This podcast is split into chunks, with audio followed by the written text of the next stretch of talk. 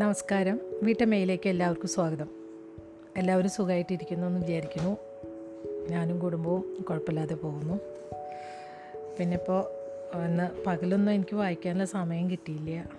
അപ്പോൾ ഹസ്ബൻഡ് പോയി കിടന്നു. അപ്പം സമയം പന്ത്രണ്ട് മണിയായി. അപ്പോൾ എനിക്കിപ്പോൾ കുറച്ച് ഒരു അധ്യായം വായിച്ചിട്ട് കിടക്കാമെന്ന് വിചാരിച്ചിട്ടാണ്. അതല്ലെങ്കിൽ നിങ്ങൾക്ക് കഥ വായിച്ചിട്ട് അത് അപ്ലോഡ് ചെയ്യാൻ സമയം നീണ്ടു പോവാണ്.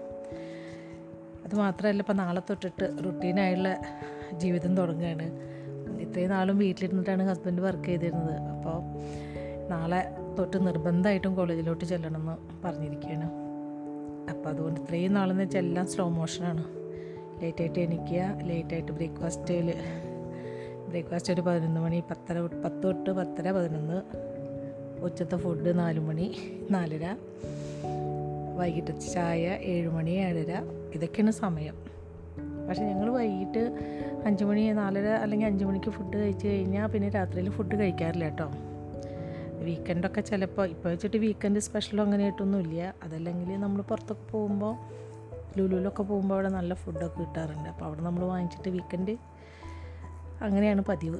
ഇപ്പം അതൊന്നും ഇപ്പോൾ കുറേ കാലങ്ങളായിട്ട് അതൊന്നുമില്ല പിന്നെ പുറത്തുനിന്നും അങ്ങനെ ഹോട്ടലിൽ നിന്നും ഭക്ഷണം നമ്മൾ വാങ്ങിച്ച് കഴിക്കാറില്ല. പിന്നെ കെ എഫ് സി ഒക്കെ ഇടയ്ക്ക് വാങ്ങിക്കുന്ന വാങ്ങിക്കാറേ ഉള്ളൂ ഇപ്പോൾ പിന്നെ പേടിയാണ് സത്യം പറഞ്ഞാൽ പുറത്തുനിന്ന് വാങ്ങിക്കാനൊക്കെ.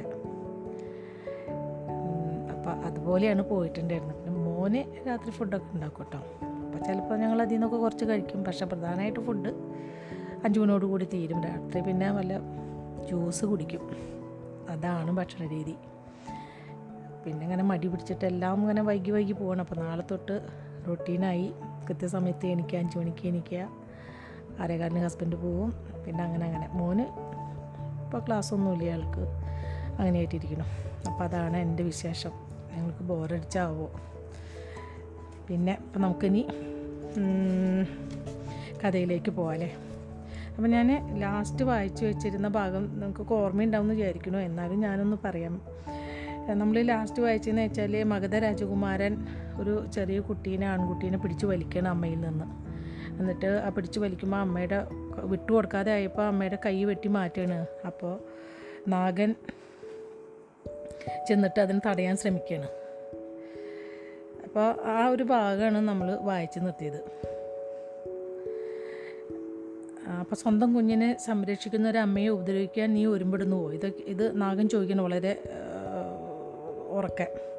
അപ്പോൾ ആ ആ ഒരു സ്വന്തം അമ്മയെ ഉപദ്രവിക്കുക എന്ന് പറയുന്ന കാര്യം ഉഗ്രസേനൻ മഗധ രാജകുമാരൻ അങ്ങനെ കേട്ടപ്പോൾ അത് അയാൾക്ക് ശരിക്കും അത് മനസ്സിന്റെ ഉള്ളിലേക്ക് കയറി അപ്പോൾ ആ ഒരു ഭയാനകത ശരിക്കും അയാൾക്ക് മനസ്സിലായി. അപ്പോൾ ആ ഒരു ഭാഗമാണ് ഇവിടെ ഉള്ളത്. ഈ ഉം, നാഗന്റെ ശബ്ദം കേട്ടിട്ട് നടുങ്ങിപ്പോയ വിദ്യുത് മേനൻ തന്റെ യജമാനനെ തുറച്ചു നോക്കി. സ്വാമി ഇത്രയധികം ശബ്ദമുയർത്തി സംസാരിക്കുന്നത് അയാൾ ഒരിക്കലും കേട്ടിട്ടില്ല. നാഗന്റെ ശ്വാസോച്ഛ്വാസം കനത്തു. കടിച്ചുപിടിച്ച പല്ലുകൾക്കിടയിലൂടെ ഇടയ്ക്കിടെ അത് പുറത്തു വന്നുകൊണ്ടിരുന്നു. അയാളുടെ ദേഹം ക്ഷോഭം കൊണ്ട് കനത്തു. പിന്നെ നാഗന്റെ ശ്വാസം സാവധാനം സാധാരണ നിലയിലാവുന്നത് വിദ്യുത് മനൻ അറിഞ്ഞു. അയാൾക്കത് തൽക്ഷണം മനസ്സിലായി. യജമാനൻ ഒരു തീരുമാനമെടുത്തു കഴിഞ്ഞിരിക്കുന്നു. അരപ്പട്ടയിലേക്ക് കൈയെത്തിച്ച് നാഗൻ ആ നീളൻ വാൾ വലിച്ച് പുറത്തെടുത്തു. അയാളത് ശരീരത്തിൽ നിന്ന് അകറ്റിപ്പിടിച്ചുകൊണ്ട് പ്രഹരിക്കുവാൻ തയ്യാറായി. പിന്നെ അയാൾ ഒരു മന്ത്രണത്തിലൂടെ ആജ്ഞാപിച്ചു. ഇവരോട് ദയവ് വേണ്ട യജമാനനോട് കൂറ പുലർത്തിയിരുന്ന ബ്രംഗസൈനികർ അട്ടഹസിച്ചുകൊണ്ട് യജമാനന് പിന്നാലെ മുന്നോട്ട് കുതിച്ചു. ഹതഭാഗ്യരായ മഗധൻ സൈനികർക്കുമേൽ ചാടി വീണു. യാതൊരു ദയവും അവർ കാണിച്ചില്ല. ഈ ഒരു ഭാഗമാണ് നമ്മൾ വായിച്ച് നിർത്തിയിട്ടുണ്ടായിരുന്നത്. അടുത്ത അധ്യായം മകതയിലെ പുരോഹിതൻ. മൂന്നാമത്തെ അധ്യായമാണ്. അപ്പോൾ നമുക്ക് വായിച്ചു തുടങ്ങാം അല്ലേ? നരസിംഹ ക്ഷേത്രത്തിലേക്ക് പോകുവാനായി അതിരാവിലെ തന്നെ ശിവൻ അതിഥി മന്ദിരത്തിൽ നിന്ന് പുറത്തേക്കിറങ്ങി. ഭഗീരഥൻ ദ്രബകു സമന്തകൻ നന്ദി വീരഭദ്രൻ എന്നിവർ ശിവനെ അനുഗമിച്ചു. അയോധ്യയേക്കാൾ വളരെ ചെറിയൊരു പട്ടണമായിരുന്നു മഗധ. സൈനികമായോ വാണിജ്യപരമായോ ഉള്ള വിജയങ്ങളോ അതിനെ തുടർന്നുള്ള വൻതോതിലുള്ള കുടിയേറ്റമോ ഒരു തരത്തിലും ബാധിക്കാത്ത ആ പട്ടണം ഇരുവശവും മരങ്ങൾ നിറഞ്ഞ മനോഹരമായ പാതകൾ കൊണ്ട് അലങ്കൃതമായിരുന്നു. അയോധ്യയുടെ അമ്പരചുംബിതമായ വാസ്തുവിദ്യാ മഹിമയോ ദേവഗിരിയിലെ വിസ്മകര വിസ്മയകരമായ സംഘടനാ ചാരുതയോ ഇല്ലാതിരുന്നിട്ട് പോലും ആ പട്ടണത്തിന് കർക്കശമായ മെലൂഹൻ ക്രമവൽക്കരണത്തിന്റെ മുഷിവോ സ്വദീപിന്റെ തലസ്ഥാന നഗരിയുടെ കടുത്ത അലങ്കോലമോ അനുഭവപ്പെട്ടിരുന്നില്ല. മനോഹരമായ നരസിംഹ ക്ഷേത്രം സ്ഥിതി ചെയ്തിരുന്ന നഗരത്തിന്റെ മറുഭാഗത്തെത്തുവാൻ ശിവനും അനുചര സംഘത്തിനും അരമണിക്കൂറിലധികം വേണ്ടി വന്നില്ല. മനോഹരമായ ആ ശ്രീകോവിൽ നിന്നിരുന്ന ക്ഷേത്രപ്പറമ്പിലേക്ക് ശിവൻ പ്രവേശിച്ചു. ശിവന്റെ നിർദ്ദേശപ്രകാരം അനുചരവൃന്ദം ക്ഷേത്രത്തിനു പുറത്ത് കാത്തുനിന്നു. എന്നാൽ അവർ പുറത്തു കാത്തുനിന്ന് കാത്തുനിന്നത് ക്ഷേത്രത്തിനകത്ത് സംശയാസ്പദമായി ആരെങ്കിലും ഉണ്ടോ എന്ന് അന്വേഷിച്ച ശേഷം മാത്രമാണ്. ആ ക്ഷേത്രത്തിന് ചുറ്റുമായി സമചതുരാകൃതിയിലുള്ള വലിയൊരു ഉദ്യാനമുണ്ടായിരുന്നു. ഭാരതത്തിന്റെ പശ്ചിമാതിർത്തിയിൽ നിന്നും വളരെ അകലെയുള്ള രുദ്രഭഗവാന്റെ നാട്ടിലെ ശൈലി കടകൊണ്ടതായിരുന്നു അത്. അതിവിദഗ്ധമായി രൂപകൽപ്പന ചെയ്ത ഭീമാകാരമായ ഒരു ജലധാര ആ ഉദ്യാനത്തിന്റെ കേന്ദ്രഭാഗത്ത് സ്ഥാപിച്ചിരുന്നു. അതിന്റെ സങ്കീർണമായ ജലവിതരണ മാർഗങ്ങളും പൂത്തടങ്ങളും പുൽത്തകിടുകളുമെല്ലാം അമ്പരിപ്പിക്കുന്ന ക്രമചാരുതയോടെ പരന്നുകിടന്നു. അതിന്റെ ഏറ്റവും അറ്റത്തായി നരസിംഹ ക്ഷേത്രം സ്ഥിതി ചെയ്തു. ശുദ്ധമായ വെണ്ണക്കല്ലിൽ നിർമ്മിതമായ ആ ക്ഷേത്രത്തിന്റെ പ്രധാന മണ്ഡപത്തിലേക്ക് കയറുവാൻ വലിയൊരു ചവിട്ടുപടി ഉണ്ടായിരുന്നു. അവിടെ എഴുപത് വാരയോളം ഉയരമുള്ള ഒരു ഗോപുരം ഉയർന്നു നിന്നു. നിരവധി ദേവീദേവന്മാരുടെ രൂപങ്ങൾ അതിന്മേൽ കൊത്തുവച്ചിരുന്നു. സ്വദീപ് സ്വദീപദേശത്തിന്റെ സമ്പത്ത് മുഴുവനും കൈവശമുള്ളപ്പോഴായിരിക്കും മഗധ ഈ അത്ഭുതകരമായ ക്ഷേത്രം നിർമ്മിച്ചിട്ടുണ്ടായിരിക്കുക എന്ന് ശിവന് തീർച്ചയുണ്ടായിരുന്നു. ചവിട്ടുപടിയിൽ തന്റെ മെതിയടി ഊരിവെച്ച് ചവിട്ടുപടിയിൽ കയറി ശിവൻ പ്രധാന ക്ഷേത്രത്തിലേക്ക് പ്രവേശിച്ചു. അവിടെ ഏറ്റവും അറ്റത്തായിരുന്നു ശ്രീകോവിൽ സ്ഥിതി ചെയ്തിരുന്നത്. അതിനകത്ത് രാജകീയമായ രാജകീയമായി നിർമ്മിക്കപ്പെട്ട സിംഹാസനത്തിലിരുന്നു നരസിംഹ ഭഗവാന്റെ വിഗ്രഹം. സിംഹാസനത്തിലായിരുന്നു നരസിംഹ ഭഗവാന്റെ വിഗ്രഹം. അതാണ് കേട്ടോ രുദ്രഭഗവാനേക്കാളും സഹസ്രാബ്ദങ്ങൾക്ക് മുൻപാണ് നരസിംഹ ഭഗവാൻ ജീവിച്ചിരുന്നത്. നരസിംഹ ഭഗവാന്റെ പ്രതിമ പൂർണകായ പ്രതിമയാണെങ്കിൽ അദ്ദേഹം അതിശക്തനായിരിക്കുമെന്ന് ശിവന് തോന്നി. അസാധാരണ ഉയരമുള്ള ഏകദേശം എട്ടടിയോളം ഉയരം വരുന്ന ചെകുത്താന്മാരെ പോലും ഭീതിതരമാക്കുന്ന ആ ശരീരത്തിലേക്ക് ശിവൻ ഉറ്റുനോക്കി. അസാധാരണ പുഷ്ടിയുള്ള ആ കൈകളിൽ നീളൻ നഖങ്ങളുണ്ടായിരുന്നു. ഭഗവാന്റെ കൈകൾ തന്നെ ഭയാ ഭയജനകമായ ആയുധമായിരിക്കുമെന്ന് ശിവന് തോന്നി. എന്നാൽ നരസിംഹ ഭഗവാന്റെ മുഖമാണ് ശിവനെ നടുക്കിയത്. അദ്ദേഹത്തിന്റെ വായ്ക്ക് ചുറ്റുമുണ്ടായിരുന്ന ചുണ്ടുകൾ സങ്കല്പിക്കാനാവാത്ത വിധം വലുതായിരുന്നു. ഭഗവാന്റെ മീശ മനുഷ്യരുടേതുപോലെ താഴേക്ക് ഒഴുകിയിരുന്നതായിരുന്നില്ല. പൂച്ചയുടെ മീശ പോലെ അത് എഴുന്നേറ്റ് നിന്നു. ഭഗവാന്റെ മൂക്ക് അസാധാരണ വലുപ്പമുള്ളതായിരുന്നു. അതിന് ഇരുവശത്തു നിന്നും രൂക്ഷതയാർന്ന കണ്ണുകൾ. അദ്ദേഹത്തിന്റെ ശരീരത്തിലെ രോമങ്ങൾ സട പോലെ എഴുന്നേറ്റ് നിന്നു. സിംഹമുഖമുള്ള ഒരു മനുഷ്യനെ പോലെയായിരുന്നു ആ ഭഗവത് രൂപം ഭഗവാൻ ഇന്ന് ജീവിച്ച് ഇരിപ്പുണ്ടായിരുന്നെങ്കിൽ ചന്ദ്രവംശികൾ ഇദ്ദേഹത്തെ നാഗവംശജനായി പരിഗണിക്കുമായിരുന്നു. ആദരവിന് പകരം ഭയാനക ഭയ ആദരവിന് പകരം ഭയമായിരിക്കും അവർക്ക് അദ്ദേഹത്തോടുള്ള വികാരം. സ്ഥിരത ഒന്നി എന്നൊന്നില്ലല്ലോ അവർക്ക്. സ്ഥിരത എന്നത് കോവർ കഴുതകളുടെ ഗുണവിശേഷമാണ്. തന്റെ ആലോചനകൾ ആരോ ഒരാൾ കേൾക്കുന്നുണ്ടല്ലോ എന്ന് അതിശയപ്പെട്ട് ശിവൻ മുഖമുയർത്തി നോക്കി. ഒരു വസുദേവ ബ്രാഹ്മണൻ തൂണുകൾക്ക് പിന്നിൽ നിന്ന് പ്രത്യക്ഷപ്പെട്ടു. ശിവൻ ഇതുവരെ കണ്ടതിൽ വെച്ച് ഏറ്റവും കുറിയ ബ്രാഹ്മണനായിരുന്നു അയാൾ. ഉയരം അഞ്ചടിക്ക് തൊട്ടുമുകളിൽ എന്നാൽ മറ്റെല്ലാ വിധത്തിലും മറ്റു വസുദേവ ബ്രാഹ്മണരെ പോലെയായിരുന്നു അയാളുടെ പ്രകൃതി. മഞ്ഞുപോലെ വെളുത്ത തലമുടി വാർദ്ധക്യം മൂലം മെലിഞ്ഞുണങ്ങിയ മുഖം കാവ്യമുണ്ടും അംഗവസ്ത്രവുമായിരുന്നു ആ ബ്രാഹ്മണന്റെ വേഷം. താങ്കളെങ്ങനെ അങ്ങനെ പറഞ്ഞു നിർത്തണം അതൊരു പ്രധാനപ്പെട്ട കാര്യമല്ല. ശിവന്റെ ചിന്തകളെ എങ്ങനെ ഗ്രഹിച്ചുവെന്ന് വന്നത് വിശദീകരിക്കപ്പെടേണ്ട ഒരു പ്രധാന വിഷയമല്ലെന്ന മട്ടിൽ അയാൾ കൈ ഉയർത്തി കാണിച്ച് ഇടയ്ക്കു കയറി പറഞ്ഞു. ആ സംഭാഷണം വേറൊരു സമയം മഹാനായ നീലകണ്ഠൻ. ആ ബ്രാഹ്മണന്റെ ശബ്ദം തന്റെ തലയ്ക്കകത്ത് മുഴങ്ങിയിരുന്നുവെന്ന് ശിവന് ആണയിട്ട് പറയുവാൻ കഴിയുമായിരുന്നു. അകലെ നിന്നും കടന്നു വന്നി കടന്നു വരുന്ന ശബ്ദം പോലെ ഇടയ്ക്ക് വെച്ച് മുറിഞ്ഞതുപോലെയായിരുന്നു ആ ശബ്ദം.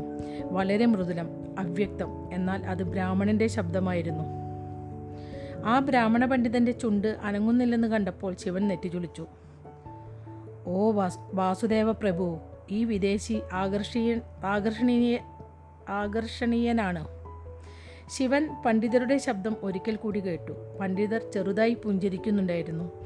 നീലകണ്ഠൻ തന്റെ ചിന്തകൾ ഗ്രഹിക്കുന്നുണ്ടെന്ന് അയാൾക്ക് പറയാൻ കഴിയും.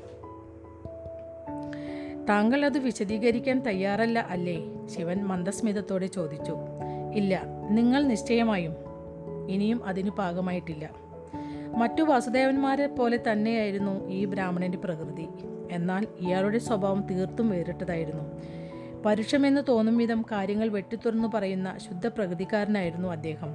എന്നാൽ ആ പ്രകടമായ പാരുഷ്യം മനഃപൂർവമായിരുന്നില്ല എന്ന് ശിവന് അറിയാമായിരുന്നു. ഈ ബ്രാഹ്മണന്റെ സ്വഭാവത്തിലുള്ള ചാബല്യത്തിന്റെ പ്രതിഫലനമായിരുന്നു അത്. ഒരുപക്ഷെ ഈ ബ്രാഹ്മണൻ മറ്റൊരു ജന്മത്തിൽ ചന്ദ്രവംശിയായി ചന്ദ്രവംശിയായിരിക്കാം. ഞാൻ വസുദേവനാണ് ബ്രാഹ്മണൻ പറഞ്ഞു. മറ്റൊരു വ്യക്തിത്വവും ഞാനിപ്പോൾ വഹിക്കുന്നില്ല. ഞാൻ പുത്രനല്ല ഭർത്താവുമല്ല പിതാവുമല്ല. ഞാനൊരു ചന്ദ്രവംശിയുമല്ല ഞാനൊരു വസുദേവൻ മാത്രം. ഒരു മനുഷ്യന് നിരവധി വ്യക്തിത്വങ്ങളുണ്ട് പണ്ഡിറ്റ്ജി. ബ്രാഹ്മണൻ കണ്ണുകൾ ഇറുക്കി. അങ്ങ് വസുദേവനായി ജന്മമെടുത്തതാണോ? ആരും വസുദേവനായി ജനിക്കുന്നില്ല നീലകണ്ഠ പ്രഭു. നിങ്ങളത് ആർജിക്കുകയാണ്. ചന്ദ്രവംശികൾക്കും സൂര്യവംശികൾക്കും ഒരുപോലെ പങ്കെടുക്കാവുന്ന ഒരു മത്സര പരീക്ഷയുണ്ട്. അതിൽ വിജയിക്കുകയാണെങ്കിൽ താങ്കൾക്ക് എന്തുമായി തീരാം താങ്കൾ അത്തരത്തിലുള്ള എല്ലാ വ്യക്തിത്വങ്ങളും ഉപേക്ഷിക്കുക. താങ്കളൊരു വസുദേവനായിത്തീരും. പക്ഷേ വസുദേവനാകാനുള്ള ആ അവകാശം ആർജിക്കുന്നതിന് മുൻപേ നിങ്ങളൊരു ചന്ദ്രവംശിയായിരുന്നു. ഒരു വാസ്തവം പ്രസ്താവിക്കുന്ന മട്ടിൽ ശിവൻ പുഞ്ചിരിച്ചു. ശിവന്റെ പ്രസ്താവന അംഗീകരിക്കുന്ന മട്ടിൽ ബ്രാഹ്മണൻ ചിരിച്ചു. ഉത്തരം ലഭിക്കേണ്ടതായ നിരവധി ചോദ്യങ്ങൾ ശിവന്റെ പക്കൽ ഉണ്ടായിരുന്നു. എന്നാൽ ഈ വസുദേവനോട് പ്രത്യേകിച്ച് ഉന്നയിക്കാനുള്ള ഒരു ചോദ്യം ശിവന്റെ മനസ്സിലുണ്ടായിരുന്നു. കുറച്ചു മാസങ്ങൾക്ക് മുൻപ് രാജ രാമജന്മഭൂമി ക്ഷേത്രത്തിൽ വെച്ച് എന്റെ ദൗത്യം ദുഷ്ടനിഗ്രഹമല്ലെന്നും ദുഷ്ടത കണ്ടെത്തുകയാണെന്നും ഒരു വസുദേവ ബ്രാഹ്മണൻ എന്നോട് പറയുകയുണ്ടായി. ശിവൻ പറഞ്ഞു വസുദേവ ബ്രാഹ്മണൻ തലകുലുക്കി. ഞാനിപ്പോഴും ആ ആശയം മനസ്സിലിട്ട് അപഗ്രഥിച്ചു കൊണ്ടിരിക്കുകയാണ് അതുകൊണ്ട് എന്റെ ചോദ്യം അതല്ല ശിവൻ തുടർന്നു. അദ്ദേഹം പറഞ്ഞ മറ്റൊരു വിഷയത്തെക്കുറിച്ചാണ് എന്റെ സംശയം. സൂര്യവംശികൾ പൗരുഷ പൗരുഷത്തെയും ചന്ദ്രവംശികൾ സ്ത്രൈണശക്തിയെയും പ്രതിനിധീകരിക്കുന്ന പ്രതിനിധീകരിക്കുന്നതാണെന്ന് അദ്ദേഹം പറയുകയുണ്ടായി. എന്താണതിന്റെ അർത്ഥം? ഇതിന് പുരുഷനും സ്ത്രീയുമായി യാതൊരു ബന്ധവുമില്ലെന്നാണ് എന്റെ വിശ്വാസം. ഇതിൽ കൂടുതൽ വ്യക്തത താങ്കൾക്ക് എവിടെ നിന്നും ലഭിക്കുകയില്ല സുഹൃത്തെ. താങ്കൾ പറഞ്ഞത് ശരിയാണ്. ഇതിന് സ്ത്രീയുമായും പുരുഷനുമായും യാതൊരു ബന്ധവുമില്ല. സൂര്യവംശികളുടെയും ചന്ദ്രവംശികളുടെയും ജീവിത രീതിയുമായി മാത്രമേ ഇതിന് ബന്ധമുള്ളൂ. ജീവിത രീതിയോ ശിവൻ ചോദിക്കാണ്. ഉഗ്രസേന രാജകുമാരൻ കൊല്ലപ്പെട്ടുവെന്നോ? ഭഗീരഥൻ ചോദിച്ചു.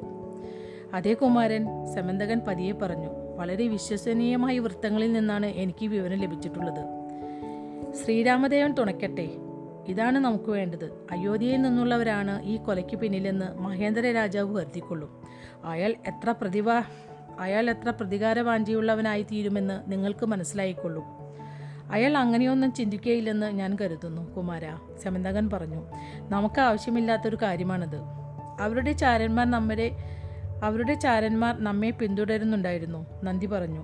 നഗരത്തിലെത്തിയതു മുതൽ നമ്മൾ എവിടെയാണെന്നതിനെക്കുറിച്ചും നമ്മുടെ നീക്കങ്ങളെക്കുറിച്ചും അവർക്ക് വ്യക്തമായ വിവരം കിട്ടിയിട്ടുണ്ടെന്ന് എനിക്ക് ഉറപ്പുണ്ട്. അതുകൊണ്ട് അവർക്ക് നമ്മെ കുറ്റപ്പെടുത്താനാവില്ല. അതല്ല നന്ദി ഭഗീരഥൻ പറഞ്ഞു. എന്റെ പുത്രനെ വധിക്കുവാനായി നമ്മൾ ഘാതകരെ വാടകയ്ക്കെടുത്തതാണെന്ന് മഹേന്ദ്ര രാജാവിന് വിചാരിക്കാമല്ലോ? പറഞ്ഞതുപോലെ ചാരന്മാർ അവർ രണ്ടുപേരുണ്ട്. ചാരന്മാർ നിൽക്കുന്നിടത്തേക്ക് കണ്ണു കാണിച്ചുകൊണ്ട് ദ്രബകു പറഞ്ഞു അവർ പരിപൂർണ വൈദ്യ വൈദഗ്ധ്യം കൈവരിച്ചിട്ടില്ലാത്തവരാണ്. ആ വൃക്ഷം അവരെ ശരിക്കും മറച്ചു പിടിക്കുന്നില്ല. ഭഗീരഥൻ ഒരു നേർത്ത പുഞ്ചിരി തൂകി അത് സ്വരപൽപ്പനായി പൽപ്പനായിരിക്കാം. ഒരു പേരാണ് കേട്ടോ ഞാൻ ഒന്ന് നോക്കട്ടെ. അത് സുരപൽപ്പന പൽപ്പനായിരിക്കാം. പത്മാന്ന് എഴുതിയിട്ടുള്ളത് കേട്ടോ. അത് സുരപത്മനായിരിക്കാം സമന്തകം പറഞ്ഞു. ചില പേ പേരുകളൊക്കെ വായിക്കാൻ ഭയങ്കര പാടാണെന്നേ.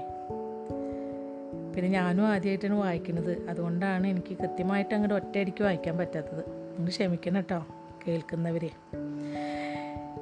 മഗധയിലെ മഗധയിലെ ഇളമുറ തമ്പുരാൻ യാതൊരു ദയാദാക്ഷിണ്യവും ഇല്ലാത്ത ആളാണെന്ന് സ്വദീപിലെ എല്ലാവർക്കും അറിയാം. സിംഹാസനം കൈപ്പെടുത്തുവാനായി അദ്ദേഹമായിരിക്കാം ഈ പാതകത്തിനുള്ള ഏർപ്പാടുകൾ ചെയ്തിട്ടുണ്ടാവുക.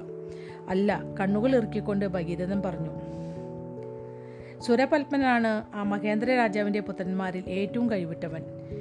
എന്തൊക്കെ ന്യൂനതകളുണ്ടെങ്കിലും മഗധരാജൻ കഴിവിനെ അംഗീകരിക്കുന്ന ആളാണ്.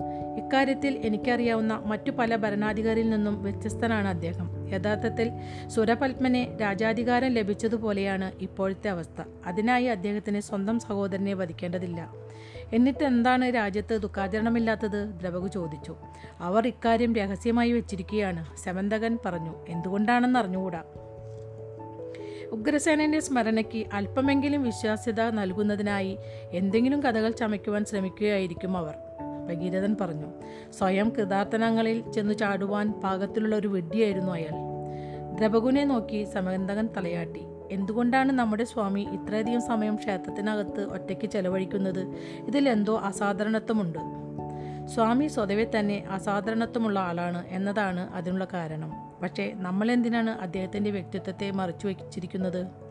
ദ്രപകു ഐതിഹ്യത്തിൽ വിശ്വസിക്കുന്ന എല്ലാവരും തന്നെ നീലകണ്ഠനിൽ വിശ്വസിക്കണമെന്നില്ല ഭഗീരഥൻ പറഞ്ഞു.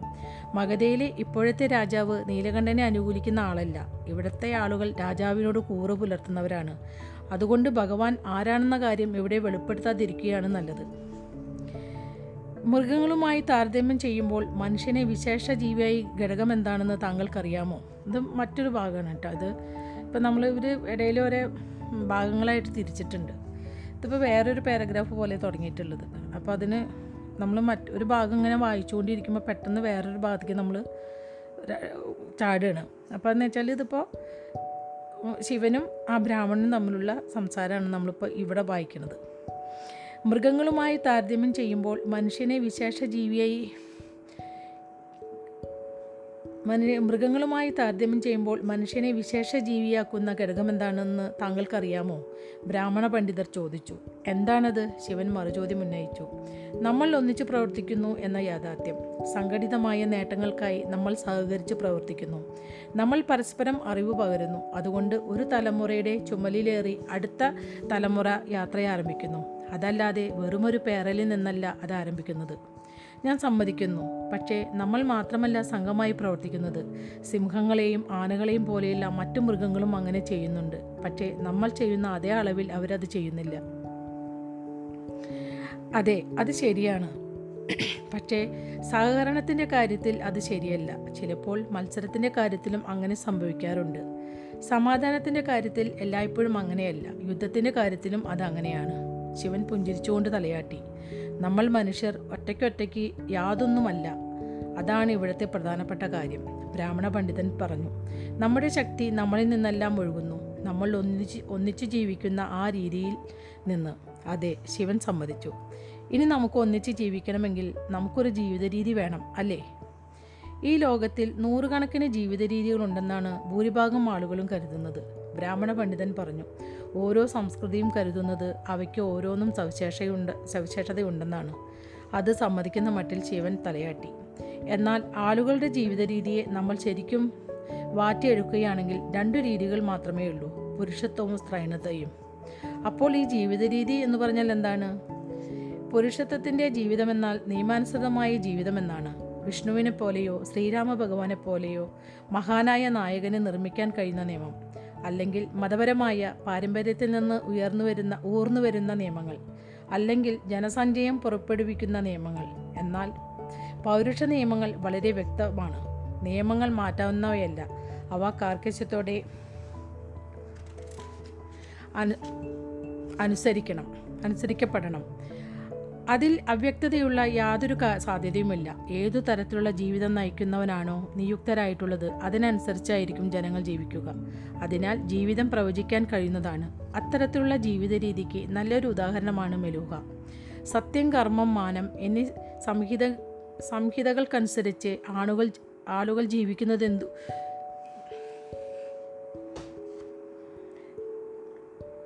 സത്യം കർമ്മം മാനം എന്നീ സംഹിത സംഹിതകൾക്കനുസരിച്ച് ആളുകൾ ജീവിക്കുന്നതുകൊണ്ട് എന്തുകൊണ്ട് എന്ന് ഇതിനാൽ വ്യക്തമാകുന്നു. ഈ ജീവിത രീതിയിൽ വിജയിക്കണമെങ്കിൽ അതിനു വേണ്ടത് ഇതൊക്കെയാണ്. അപ്പോൾ സ്ത്രൈണത സ്ത്രൈണമായ ജീവിത രീതി എന്നാൽ സാധ്യതകൾക്കനുസൃതമായ ജീവിതമാണ്. സമ്പൂർണതകളില്ല കറുപ്പോ വെളുപ്പോ ഇല്ല മുൻകൂട്ടി നിശ്ചയിക്കപ്പെട്ട നിയമങ്ങൾക്കനുസരിച്ച് ആളുകൾ പ്രവർത്തിക്കുന്നില്ല. ഒരു പ്രത്യേക ഘട്ടത്തിൽ വ്യത്യസ്തമായ പല സാധ്യതകൾക്കനുസരിച്ചുള്ള ജീവിതം. ഉദാഹരണത്തിന് കൂടുതൽ കാലം ഭരണാധികാരം നിലനിർത്തുന്നവ നിലനിർത്തുവാൻ ഏറ്റവും സാധ്യതയുള്ള ഒരു രാജാവിനെ അവർ അനുകൂലിക്കും. ആ സാധ്യതകൾക്ക് മാറ്റം വരുന്ന ഘട്ടത്തിൽ അവരുടെ കൂറിനും മാറ്റം വരും. അങ്ങനെയുള്ള സമൂഹത്തിലെ നിയമങ്ങൾ അടിച്ചുപരത്തി മാറ്റം വരുത്താവുന്നവയാണ്. വ്യത്യസ്തമായ സാഹചര്യത്തിൽ ഒരേ നിയമം തന്റെ വ്യത്യസ്തമായ രീതിയിൽ വ്യാഖ്യാനിക്കാം. മാറ്റം വരാത്ത ഒന്ന് മാറ്റം മാത്രമാണ്. സ്വദീപിനെ പോലെ സ്ത്രൈണ സംസ്കാരങ്ങൾ വൈരുദ്ധ്യങ്ങളെ അംഗീകരിക്കുന്നവയാണ്. അങ്ങനെയൊരു സംവിധാനത്തിൽ എന്താണ് വിജയമന്ത്രം?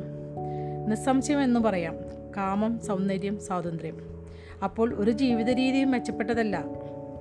തീർച്ചയായും രണ്ടു തരത്തിലുള്ള സംസ്കാരങ്ങളും നിലനിൽക്കണം. കാരണം അവ പരസ്പരം തുലനം പാലിക്കുന്നവയാണ്. എങ്ങനെ? പൗരുഷ സംസ്കാരം അതിന്റെ ഉന്നതിയിൽ ആദരണീയമാണ്. സ്ഥിരതയാർന്നതും ആശ്രയിക്കാവുന്നതും അതിന്റെ നിയമങ്ങൾക്ക് അനുയോജ്യമായ ഘട്ട കാലഘട്ടത്തിൽ അത്ഭുതകരമായ വിധം വിജയകരവുമാണ്. അതിനൊരു ചിട്ടയുണ്ട്. സമൂഹം അനുരൂപമായ വിധം മുൻകൂട്ടി നിശ്ചയിക്കപ്പെട്ട രീതിയിൽ മുന്നോട്ട് നീങ്ങും. ഇന്നത്തെ സൂര്യവംശികളെ നോക്കൂ. എന്നാൽ പൗരുഷ സംസ്കാ സംസ്കാരം ക്ഷയിക്കുമ്പോൾ കർക്കശവും ആശയഭ്രാന്തവുമായ തീരുന്ന കർക്കശവും ആശയഭ്രാന്തവുമായി തീരുന്ന അത് വലിയ കലാപത്തിന് കാരണമായി തീരുന്നു വ്യത്യസ്തമായി ചിന്തിക്കുന്നവരെ ആക്രമിക്കുകയും തങ്ങളുടെ ശരിയിലേക്ക് അവരെ പരിവർത്തനം ചെയ്യാൻ ശ്രമിക്കുകയും ചെയ്യുന്നതോടെ അത് വലിയ ആക്രമണത്തിനും അലങ്കോലത്തിനും കാരണമായി തീരുന്നു കാലം മാറുമ്പോഴാണ് ഇത് വിശിഷ്ടയെ സംഭവിക്കുന്നത്. പൗരുഷ സംസ്കാരത്തിന് മാറ്റങ്ങൾ ബുദ്ധിമുട്ടുണ്ടാക്കും. തങ്ങളുടെ നിയമങ്ങൾ കാലത്തിനനുസരിച്ച് എത്ര അനുയോജ്യമല്ലാതായി മാറിക്കഴിഞ്ഞാലും ശരി അവർ അതിൽ അള്ളിപ്പിടിച്ചു കിടക്കും. പൗരുഷ സംസ്കാരങ്ങൾ അവയ്ക്ക് കരുത്തുള്ളപ്പോൾ ചിട്ടകൾ കർക്കശമായി നടപ്പാക്കും. എന്നാൽ സംസ്കാരം ക്ഷയിക്കുമ്പോൾ അത് അസ്വസ്ഥതയുണ്ടാക്കുന്നു. പൗരുഷ സംസ്കാരത്തിന്റെ രീതികൾ പിന്തുടർന്നിരുന്ന അസുരന്മാർക്ക് ശക്തി കുറഞ്ഞപ്പോൾ ഇതേ പ്രശ്നങ്ങൾ അഭിമുഖീകരിക്കേണ്ടതായി വന്നു. ആശയാന്തത മൂലമുണ്ടാകുന്ന അസ്വസ്ഥതയിൽ നിന്നും വിപ്ലവമുണ്ടാകുമ്പോൾ സ്ത്രൈണ സംസ്കൃതി അതിനെ ആശ്വാസമേകുന്ന ശുദ്ധവായു നൽകും. നിശ്ചയമായും സ്ത്രൈണത സംസ്കൃതിയുടെ രീതികൾ എല്ലാ അഭിപ്രായ വ്യത്യാസങ്ങളെയും സമീകരിക്കുന്നു. വ്യത്യസ്തമായ ആശയങ്ങളും വിശ്വാസങ്ങളും വെച്ച് പുലർത്തുന്ന ആളുകൾക്ക് അവിടെ സമാധാനത്തോടെ കഴിയാം. ആരും തന്നെ ശരിയെക്കുറിച്ചുള്ള താന്താങ്ങളുടെ വ്യാഖ്യാനങ്ങൾ നടപ്പാക്കുവാൻ നിർബന്ധം ചെലുത്തുന്നില്ല. നാനാത്വത്തിന്റെയും സ്വാതന്ത്ര്യത്തിന്റെയും ആഘോഷം സമൂഹത്തിന് പുതുക്കിയ സൃഷ്ടിപരിതയും ഊർജസ്വലതയും നൽകി വലിയ ഗുണവിശേഷങ്ങൾ പ്രദാനം ചെയ്യുന്നു. സ്ത്രൈണ സംസ്കൃതിയുടെ ആനുകൂലി ആനുകൂലികളായ ദേവന്മാർ അസുരന്മാരെ തോൽപ്പിച്ചപ്പോൾ ഇതെല്ലാം സമൂഹത്തിന് നൽകി. എന്നാൽ അമിതമായ സ്വാതന്ത്ര്യം ലഭിക്കുമ്പോഴുണ്ടാകുന്ന അഴിമതികളും ജീർണതയും വിഷയാസക്തിയും ഈ സ്ത്രൈണ സംസ്കാരത്തിലും ഉണ്ടായി അപ്പോൾ ജനങ്ങൾ വീണ്ടും പുരുഷ സംസ്കൃതിയെ സ്വീകരിക്കാൻ തയ്യാറായി. അതെ ശ്രീരാമദേവന്റെ ക ഇത് നമ്മൾ ഇപ്പോൾ ഈ കേട്ടുകൊണ്ടിരിക്കുന്നത് ശിവനും ബ്രാഹ്മണ പണ്ഡിതനും തമ്മിൽ സംസാരിക്കുന്ന ഭാഗങ്ങളാണ്. അപ്പോൾ അതിലിടയ്ക്ക് ശിവനും പറയുന്നുണ്ട് അതിന് മറുപടി ബ്രാഹ്മണനുമാണ് നൽകിക്കൊണ്ടിരിക്കുന്നത്.